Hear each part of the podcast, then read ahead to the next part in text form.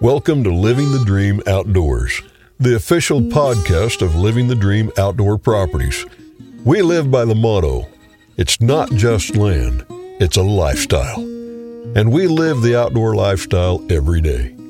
Whether you're a landowner or dreaming of joining the ranks of those closest to the earth, we're your brothers and sisters of the outdoors.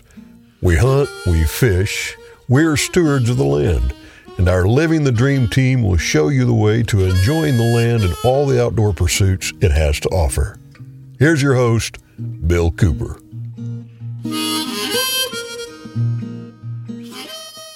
Lake Taneycomo in southwest Missouri near Branson has long been uh, considered a prime trout fishing destination. And I'm happy to say I have on the program with me today a dear friend of mine, and he's a renowned outdoor writer, Mr. Kenny Kieser from over on the western side of the state. And Kenny, I understand you've just recently were down at Taneycomo doing some trout fishing yourself.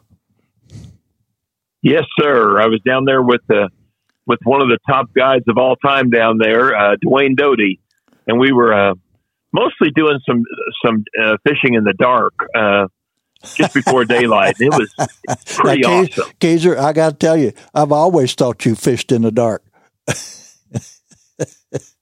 oh, I've been in the dark for years. This just happens to be another day for me. Uh, oh, you you bet. But it had to be a su- superb day if you were in the boat with uh, Dwayne Doty, uh, and I think uh, you and I probably a couple years back were maybe in the same boat with Dwayne Doty. Yeah, quite a guide. But uh, I don't want to interrupt your story. You got it fresh on your mind. You know, us old timers sometimes have a little bit of trouble remembering uh, details from yesterday. So uh, uh it'd be difficult for me to remember everything that happened on our fishing trip. Other than I'm I'm sure that I probably outfished you, but uh, you know that's just the way it goes.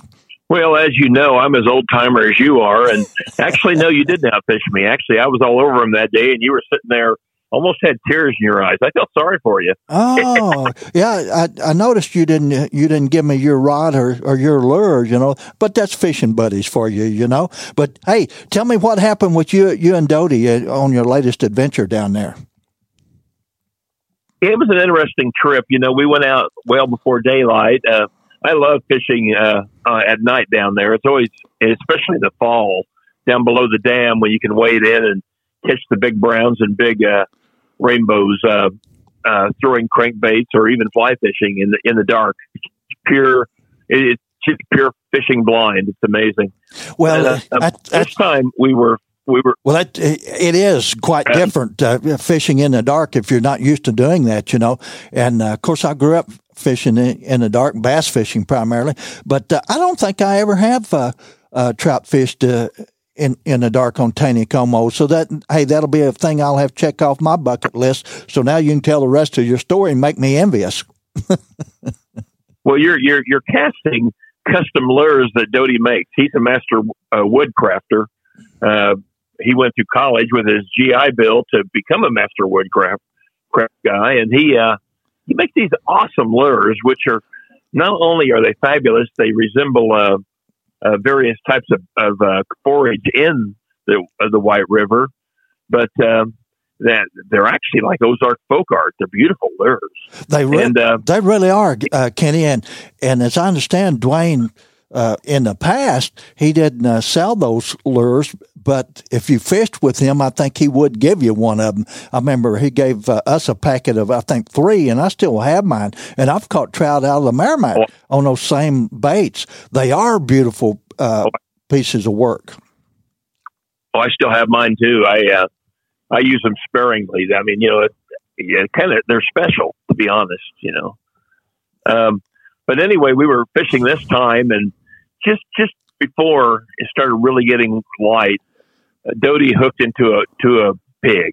He hooked into a big one, mm. and the fight was on. And that, this trout took him all over the place. And and you know we're, uh, we were with another fellow, Blake Wilson, uh, one of uh, one of Doty's proteges, I think, and and we were just kind of you know he was holding the net, and I was just kind of you know cheering him on. And boy, before it was all over, he uh, uh, he landed to put the net, or he managed to put the net underneath a uh, seven pound rainbow trout. It was uh, 24 inches long. It was it was it was beautiful. Beautiful wow. fish. Wow, wow. And that's the thing about Taneycomo, man. I mean, there's a lot of stocker fish in there. The conservation department does a tremendous job of keeping Taneycomo stocked. And, you know, somebody that fishes once or twice a year can go down with one of these guides and they can catch stocker fish all day long and pretty regularly too. And, but there's always a possibility of hooking into that big fish, whether it be a rainbow trout or a brown trout. And boy, there are some monster browns in Taneycomo. Well, the browns are what we were primarily after. You know, they were first stocked in Taneycomo in 1981. And uh, since then, they have just absolutely learned how to survive in that stretch and just feed it. They feed on the rainbow trout. They feed on uh, sculpin minnows. They feed on just all kinds of forage. There's a gizzard shad in there, and there's threadfin minnows as well. And these these browns just get huge. Um, it's just just not unusual to. I mean, it's it's it's not world class news to catch one over ten pounds. There, it's more like a more like it. You can just kind of think it's going to happen at some point. I think it's so. everybody but me. Yeah, yeah, yeah, me, me too. Of course, I haven't spent a lot of time on Taneycomo, and I really didn't start going down there too. I guess it was Conservation Federation started having annual media events down there, and you and I usually that's one of the few times you and I get to see each other during the year.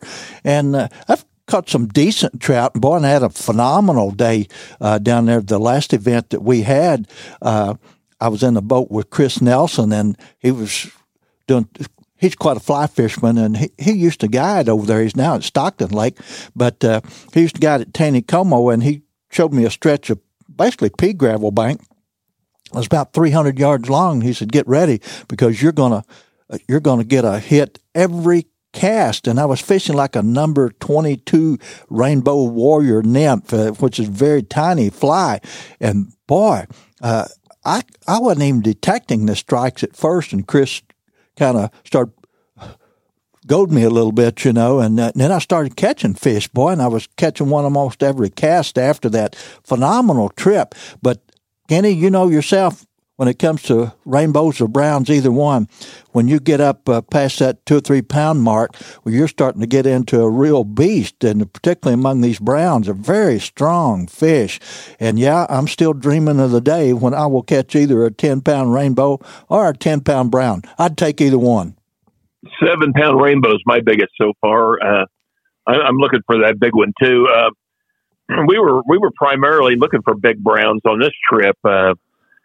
And you know, you you could the the day before, um, Blake Wilson had caught a uh, brown on on one of Doty's uh, jerk baits, one of them stick baits he makes. That probably weighed, uh, I, I would imagine, five or six pounds. It was it was a nice fish, but we were after the really big ones, and so we didn't really catch many fish. Uh, because we were fishing for for the uh, tanks. We weren't worried about the little ones. We were after the we were after the hogs. You were after a pic, picture fish, weren't you? yes, we yes. That's that's that's how people like you and I make a living in, in writing is those good picture fish. For uh, sure. Abso- absolutely. You hope and pray for at least one every trip you make, you know. And of course, we know we've got, uh, gosh, four decades or five decades of uh, experience on their belt as outdoor communicators. So we know how those fishing trips uh, can go. Sometimes they go your way, and sometimes they don't. Well, the old outdoor writers adage is you should have been here yesterday. I've heard that a million and times. How many times have you heard that? Uh, hey, a million times, but I laugh every time I hear it because I know how true that is. And we often, you know, we've been in a boat uh, with lots of guides over the decades, and those poor guys, you know, I, I wouldn't want to be a fishing guide for anything because you're at the mercy of Mother Nature. You know, today might be great, tomorrow might be horrible, but we've heard it many times from guides. Yeah, you should have been here yesterday, and uh, boy, I always feel sorry for you those guys. It was kind of a, kind of a fun thing. You know, there's a lot of really great fishermen down there on Taneycomo, and uh, and well, because we we night fished. Um, they, uh, Doty presented me with a coin that says "Welcome to the dark side," and if you turn it over, it says um, it says Ozark Trout Runners, Branson, Missouri. That's and, cool. You know, and, and like uh, our our friend Shags has one of these coins too, and if you fish night night with Doty, you'll probably get one too. The uh, it's just there's such a such a um, unbelievable, great group of, of fishermen down there that really work that stretch. Uh, but you know what's crazy about that about, about uh, fishing Taneycomo and what would make being a guide difficult, especially. Eh, see, Doty's been doing this 16 years, and he knows that he knows that stretch is it's ever changing.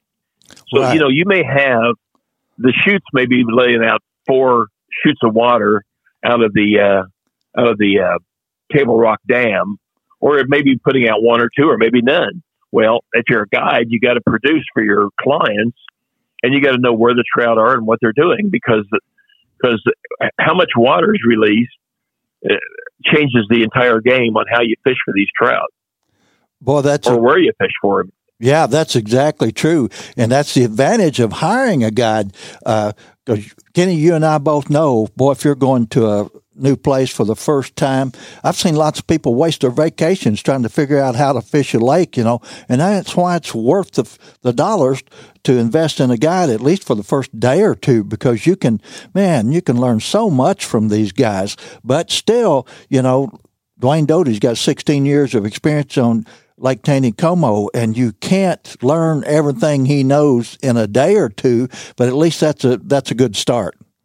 Yeah, you know, we were using Doty has developed his own own method of fishing jerk jerkbaits down there, and people are are always trying to learn it. I, I was trying to learn it too, and um, uh, uh, Blake Wilson, who was in our boat, said that he took a whole month learning how to do it, and that's and that's pretty severe jerks on the on the on the lure, almost kind of like walking the dog with a Zara spook, and then uh, and then letting your line go slack, and then come and then then jerking it again. You know, you go you work quicker for browns, and you you have pauses, more pauses for rainbows, and it's a it's a pretty unique little little method he's developed. But my God, you know, I've had two two surgeries on my right shoulder, and last night my wife had to put some of that that heat stuff on my shoulders. Man, I was hurting. hey, I, I, understand. I had we arm, did that for three and. Yeah, yeah. I had arm surgery on my right arm. Oh gosh, twenty years ago, probably or so, and still uh, fishing real hard. A couple hours, man. I'm popping the pills, you know, the pain medications to be able to keep going. So I understand, but you know what? Uh, we're in our seventh decade here, Kenny, and uh, I'm not ready to give it up yet. I'm going to keep casting those lures as long as I can, and as long as I feel a tug on the end of that line, I'm going to keep going. Well, I'm right there with you. I turned 68 on on uh, Saturday, this coming oh. Saturday, so I'm right there with you. You know, there's another thing about these trout too, and about and about the entire fishery. Um, when when uh, a lot of water is coming out of Table Rock Dam, it washes a lot of lot of uh, threadfin minnows and and shad through there. Some of them die, some of them some of them are alive, but they come through those locks and all the way down that big chute, probably a hundred hundred feet, a hundred foot drop, I would guess. And uh, these uh, big trout uh, just just feed on these things coming through there on this forage, and and some of the walleye and smallmouth bass from Table Rock Lake have managed to survive the fall, and and they're starting to catch them in Taneycomo too. Well, boy, we've that, caught walleye there, and yeah, they're catching big smallies down there too. Oh man, now now you're talking my language. I love big smallmouth bass. Of course, there's nothing wrong with walleye either. And again, going back to the guides, that's a great advantage of having a guide because at the right time of year, these guys can put you on all three of those pieces. Or it might be uh, this week, you know, that the trout are real hot. Next week, the walleye are really hot, and then uh, you toss in a few smallmouth bass along the way, and you, you've got a world class fishery there. Well, Kenny, buddy, you know it's always fun to be able to have guys on a podcast, particularly fellow fishermen and riders who are members of the National Freshwater Fishing Hall of Fame. And you were inducted into the Hall of Fame, gosh, about a decade ago. Is, is that correct? 2010. 2010, they put me in there. 2010. Uh, if you look at that picture of me like a younger man than now. yeah, I was looking at that here a while back. And I thought, hey, he sent him a photo from his teenage years. well, all the hair on my face and head was dark then, and in fact, for that matter, I had hair on my head then. yeah, yes, same here. We're both sh- shining out a little bit, you know. But hey, it comes with the age. But the important thing is, man, we're still living the dream. We're still enjoying the outdoors and enjoy sharing it with people. And Kenny, where where can people uh, find your work? I know, you, boy, you've been in practically every major magazine across the country. But uh, what are some of the regular spots that people can find your work? I think these days the best thing to do is just just either Google Kenneth L. Kieser, K E N N E T H L period Kieser, K I E S E R, or Ken Kieser or Kenny Kieser. You'll find different things on on on all three of those names, or you can just go to the go to the Facebook page. Once in a while, things turn up there. Um, certainly, still doing some newspaper, the Examiner, and oh, Leavenworth Times and a few other newspapers around the country are still running my stuff and still doing a few magazine pieces here and there. But you know, Bill, it's a changing world for outdoor writers. We don't have as many magazines to write for as we once did. The, boy, that's the absolute truth. And uh, of course, we know we've been in business long enough that uh, everything has a life to it. Some of the best gigs we've had, you know, for four, five, six years, they all come to an end. But there are new things popping up too. And of course, podcasts is relatively new for a lot of us, and this is another way for us to communicate. And that's one of the reasons I like to have you on because I I know you're always into something, you know, and, and with some exciting people, well known people, whether it be hunters or fishermen across the country. And Kieser, one thing I've learned about you over the decades, you've always got a story to tell. well, if you're not a storyteller, you might as well get out of the outdoor writing business because uh, every one of us has, has, has, got a bunch of stories, whether they're true or not. I no guarantees, but we Absolutely. have we have these stories. we do. Well, Kenny, man, it's been so great to have you on on the podcast, and uh, I always like to end the show by telling the people that we are living the dream, and we encourage them to also get outdoors and try to live their best outdoor dreams. I'm Bill Cooper. The Living the Dream Outdoors podcast is brought to you by Cowtown USA, Alps Outdoors, Cardiac Mountain Outfitters, the Fly Rod Journals, Westover Farms, Scenic Rivers Taxidermy, and Living the Dream Outdoor Properties.